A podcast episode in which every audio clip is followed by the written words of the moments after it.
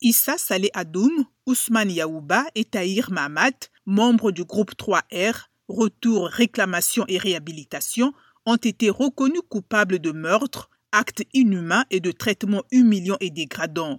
Ils ont notamment été accusés du massacre le 21 mai 2019 de 46 civils dans le nord-ouest de la RCIA. Issa Salet Adoum a été condamné à la perpétuité ainsi que de crimes contre l'humanité et crimes de guerre en sa qualité de chef militaire pour des viols commis par ses subordonnés constitutifs.